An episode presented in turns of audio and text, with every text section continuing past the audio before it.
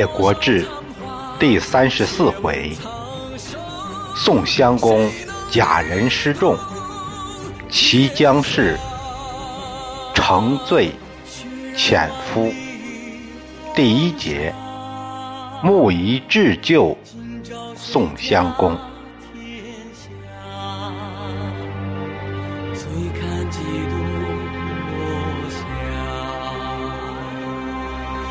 洒谁家铠甲？厉兵我马，女子写信，修我兵家。啊，与子同仇，啊，千为谁家？千为谁家？上回说到宋襄公。狐借虎威，结果把戏演砸了。楚成王这只虎可不愚钝，直接取而代之，自己要当盟主，把宋襄公也给抓起来了。随从宋襄公来的穆仪，一个人跑回了宋国。要说呀，这楚就是贪财。没有顾及到封锁现场这一行动，要是穆仪跑不回去，宋国内也不知情况，那事情就更糟了。穆仪喘息未定，向掌兵的司马公孙固通报了宋公被劫的情况。现在的局势是，楚国兵马随时可能出现在我们面前。速速调兵，巩固城防，做好战斗准备。公孙固他说：“嗯，这是要做的，但还有更要紧的事儿。国不可一日无君呐，得有个主心骨，这样大家都心安了。我看你来吧。”木一看左右没人，趴在公孙固的耳边嘀咕了半天，最后说。楚人想拿咱们主公要挟，只有这样才能使我主平安归来。公孙固频频点头，认为就是这么回事他把重要臣僚召集在一起，开了个会，把当前的危机情况做了简短说明，然后做了总结分析。现在主公被劫持，估计是回不来了。我们不能没有头啊！我建议让穆仪干。穆仪本来人缘就好，大家现在听说要让他来当家，都表示拥护人大的决定。就这样，穆仪告于太庙，这事儿得先通报给列祖列宗，然后就算是成为国君了。穆仪把隋阳城。武装起来，准备拒楚。楚成王这边在会盟这个大会上突然发难，这让宋襄公大出意外。你这不是不按套路出牌呀？楚成王心里话：我们本来就不是一套啊，我是另有一套啊，我有我的套路。楚什么套路啊？强盗思维，抢来就是我的，就这个，不服就打，谁让你打不过我呢？楚王把宋公在余地准备给诸侯的粮草一并据为己有，他把诸侯集到了宾馆的大厅，啊，列了宋公六条罪，如伐齐之丧，擅废制，一罪也。滕子赴会烧池，折家直辱二罪也；用人代生以祭阴鬼三罪也。曹缺地主之谊，其实甚小，如乃恃强为之四罪也；以亡国之欲，不能夺量夺得量力，天象世界，有死图博五罪也。求诸侯与寡人，妄自尊大。全部逊让之礼，六罪也。咱们看这六条啊，第一条说伐齐不对啊，因为是居丧期间，不应该给人家用兵。还有就是自我主张擅自废制。你要说啊，居丧用兵，这是有。那要说擅废制呢，这就不好说了，因为这个子昭是齐桓公私下托付给宋襄公的，所以这一点呢不能成立。第二，滕子在曹南会盟来晚了，给关进了小黑屋，蒙受屈辱，哎，这是有这回事儿。第三，用人代生，活人祭鬼，胡搞。第四呢，曹南会盟。曹照顾不周，恃强凌弱，你这欺负人呢？第五，就你们一个残国亡国残孽，还想死灰复燃呢？太不知道自己是谁了吧？第六，说是会盟搞阴谋诡计，啊，狐借虎威，你跟我玩这个，太嫩了你！呸！要说起来啊。本来这列三条就够了，你的二三四五条，那都是曹南会盟的事儿，多列几条，这不显得最重吗？最最重要的是啊，第三条啊，最让啊楚成王生气的是，你也太把自己当盘菜了，那我往哪搁呀？嗯，在下面受审一样的宋襄公。什么话也不敢说了，只有吧嗒吧嗒掉眼泪的份儿，也没有你说话的份儿。人家列一百条，你得接着。楚成王话锋一转，他对诸侯们说：“天夺其魄，单据赴会，你胆儿也太大了！我现在就率兵车千乘，踏碎你睢阳城。你们大伙儿先在这坐会儿，咱们回头再喝酒。”看我先把睢阳拿下！楚王说起兵就起兵，他早有准备，集聚了五百乘战车，号称千乘，啊，把宝贝宋哥带上，一起杀奔睢阳。楚成王来到睢阳城下，安营扎寨，派将军窦伯上前答话：“现在你们主公在我手里了，生杀我说了算，快投降吧！”这样可以保你们主子小命。城上的公孙固早有心理准备，我们有新军了，那个作废，哎，杀不杀随你，让我投降没门啊！那这个你们不要了，还活着呢，你们怎么能这样玩呢？不对呀，把窦伯给挤得快哭了。啊，本来这当王牌来打的。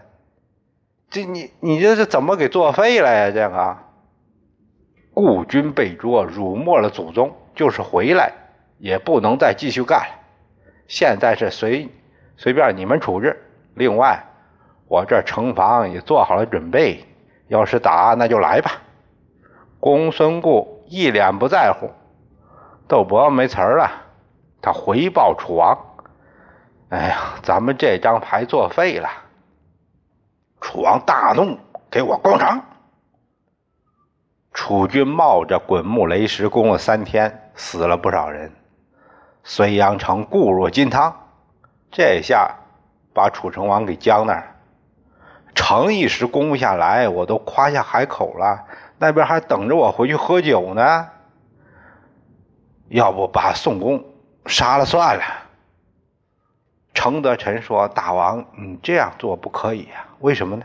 前面你列宋公罪，那六条里面有一条就说他杀曾子的事儿。现在我们怎么能这样做呢？再说了，这宋公也没什么价值了，杀了他，杀了他会坏了我们的名声，不如放了他。哎呀，现在是宋城攻不下来，我还放了宋公，那你说？”那这台阶我怎么下来呀？您这样，这次会盟，齐鲁两国军不是没来吗？齐军先前与我国已经通好两次了，就不计较他了。鲁国一向是辅佐齐国称伯的，这是个刺儿头，一直不把咱们楚放在眼里。我们现在把鲁或宋国的东西给楚国送去几车，约他来博都见面。鲁国一看到现在的形势，他一定害怕，必然前来赴会。鲁宋都是葵丘会盟的成员，鲁侯一定会为宋求情。到那时候，我们就送给鲁国一个人情，这样鲁宋都可以搞定了。楚王心头的阴云一下子散了。他不由得鼓掌大笑：“哎呀，子玉，你真有见识啊！”于是楚王兵退博都，派一身为使，带上数车掳来的宋国的财物，前往鲁国献捷。来到曲阜，一身献上国书。鲁侯打开一看，上面写着：“宋公傲慢无礼，寡人以忧之于伯，不敢善攻。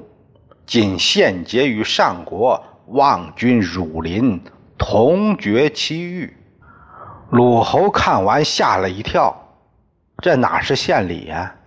这分明是恫吓呀！这是，那意思是我要是不去，宋。就是我的下场呗。那我是去呢，还是去呢，还是去呢？不去也打不过呀，还是去吧。于是后代一身，先发了回书，持报楚王，就说鲁侯如命，即日赴会。鲁僖公没敢当啊。随后启程，由大夫钟随陪同，来到了博都。这博都是宋的地盘，现在的商丘高新镇。啊，这就是南博都。商丘以北的二十五公里，还有个北博都，就是现在的梁园区。啊，蒙强寺那儿。钟随这边。早和义申搞好了关系，由他引荐，先拜会了程德臣，当然少不了丰厚的礼单，然后就说明来意，请程德臣在楚王面前多给方便。程德臣一口答应，没问题，包在我身上。由程德臣引荐鲁僖公会见了楚成王，然后从余地来的陈蔡。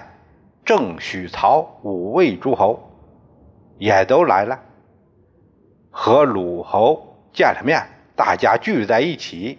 郑文公提议要推举楚成王为盟主，大家都没有表态，聂诺未应。嗯，啊，哦，哎，今天的天气真好啊！鲁僖公拍案而起。盟主需仁义不闻，人心悦服。今楚王视兵车之众，西至上攻，有威无德，人心极惧。吾等与宋具有同盟之谊，若坐视不救，为之奉楚，恐被天下豪杰耻笑。楚若能弑宋公之秋，终此盟好，寡人敢不唯命是听？盟主，盟主应该以德服人。现在这楚什么行为啊？啊，仗着兵强马壮，你认为我们能征服吗？我们大伙都是曾经和一起，曾经一起和齐桓公盟过誓的。现在宋成了这样，我们大伙怎么能无动于衷呢？啊，就知道顺着楚，那天下不笑死我们吗？楚要是把宋公放了，那咱们什么都好说，奉他为盟主呢，也说得过去。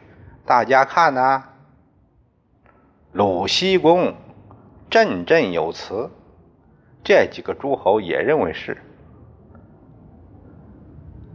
这就算什么呀？给自己找到下坡了。毕竟是啊，都是葵丘的那呃会盟成员，然后一转脸又侍奉新主子了，这这个弯转的有点大，不好不好马上扭转立场。所以鲁侯这样一个提议呢，大伙儿嗯频频点头。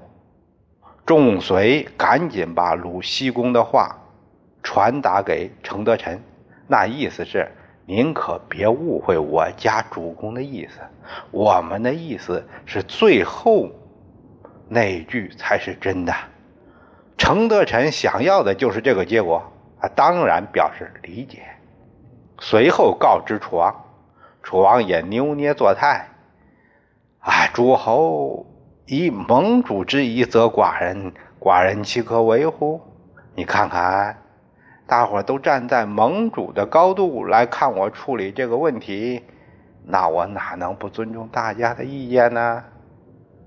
就这样顺利通过，于是又在博都北郊重新搞了个大土堆，另设祭坛，约定十二月癸丑日歃血妖神重新来过。宋襄公是在。约会的前一天才被释放，他和其他诸侯见了面，还得向诸侯们道谢。你说这场面多尴尬吧？他又羞又愤，硬着头皮和大家寒暄。张罗最欢的是郑文公，他把大舅哥推上了祭祭坛。楚成王手执牛耳，又一头牛为会盟。牺牲了，宋鲁等依序受煞，因为这个这个和爵位有关啊。呃，宋是公爵，所以呢依序受煞。宋襄公的心里，大家可以设身处地的想想什么滋味吧。仪式完毕，诸侯各回封国，还过自己的日子。宋襄公。他就没地方去了。他听说宋国已经有新君了，就是那个同父异母的大哥，他是回不去了。啊，回不去了，那我去哪儿呢？宋襄公发愁了。那要不去姥姥家吧，魏国。正在这时，穆仪遣使到了，递上穆仪的亲笔信。臣所以设魏者，为君守也。国故君之国，何为不入？我现在主政，就是为您守国啊！国还是您的国呀，怎么能不回来呢？宋襄公读了信，那眼泪哗哗的。这时法驾也到了，载着宋襄公回了都城。经历了这场事变，宋襄公受了奇耻大辱，他哪能甘休啊？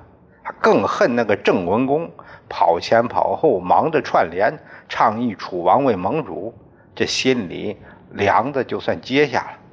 周襄王十四年春三月，又听说什么？什么？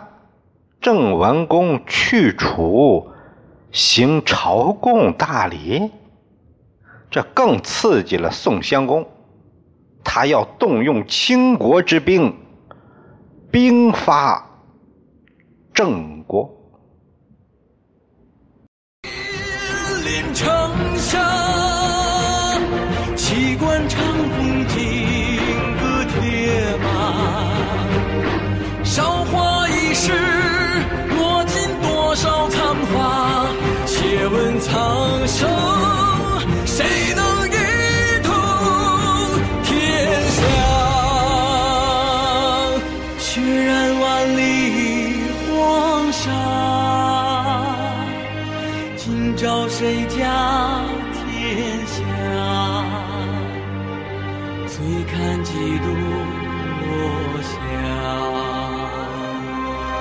泪洒谁家铠甲？